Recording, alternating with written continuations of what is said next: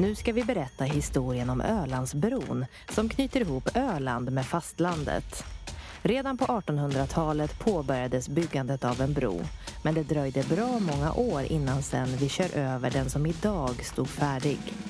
Inläsare är Johanna Dahlbäck. En mörkhårig kvinna uppklädd i grårutig kostym och polotröja kliver in i en röd sportbil av märket Volvo. Runt omkring henne syns människor, fotografer.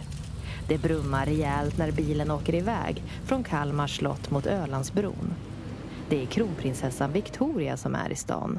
Och när hon ska fira att Ölandsbron fyller 50 år passar hon på att gå, eller förlåt åka, i pappa kungens fotspår. För det var en bil av precis samma modell som han tog premiärturen över Ölandsbron den där gången för 50 år sedan när han själv var kronprins och fick äran att inviga bron. Men historien om bron går längre tillbaka än så. Redan på 1850-talet påbörjades byggandet av en Ölandsbro.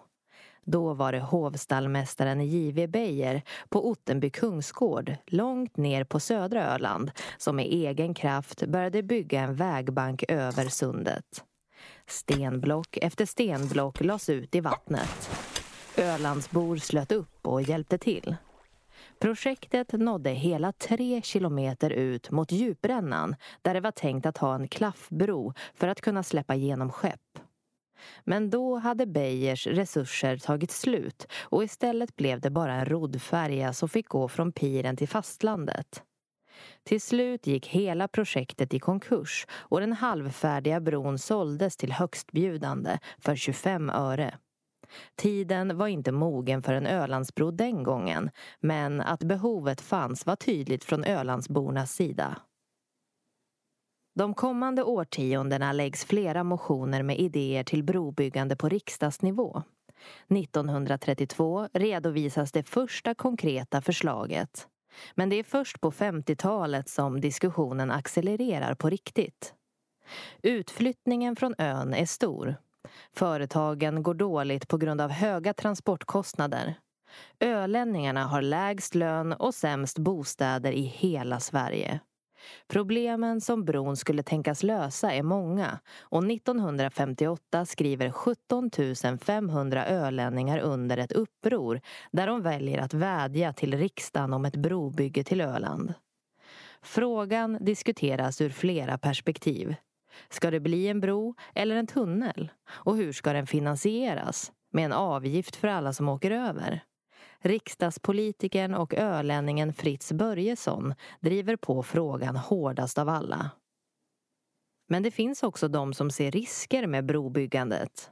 En av de största kritikerna är Carl Malmsten, möbeldesigner, professor och grundare av Kapellagården i Vickleby.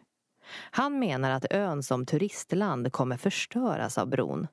Inte för att turisterna skulle bli färre, utan tvärtom, de skulle bli för många.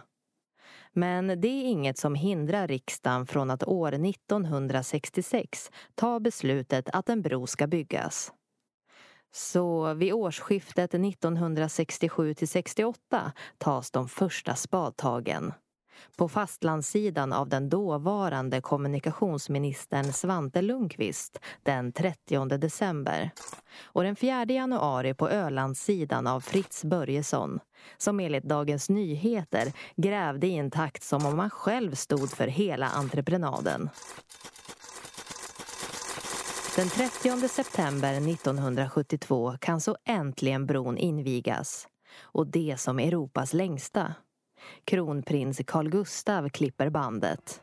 Både Sveriges Television och radion livesänder.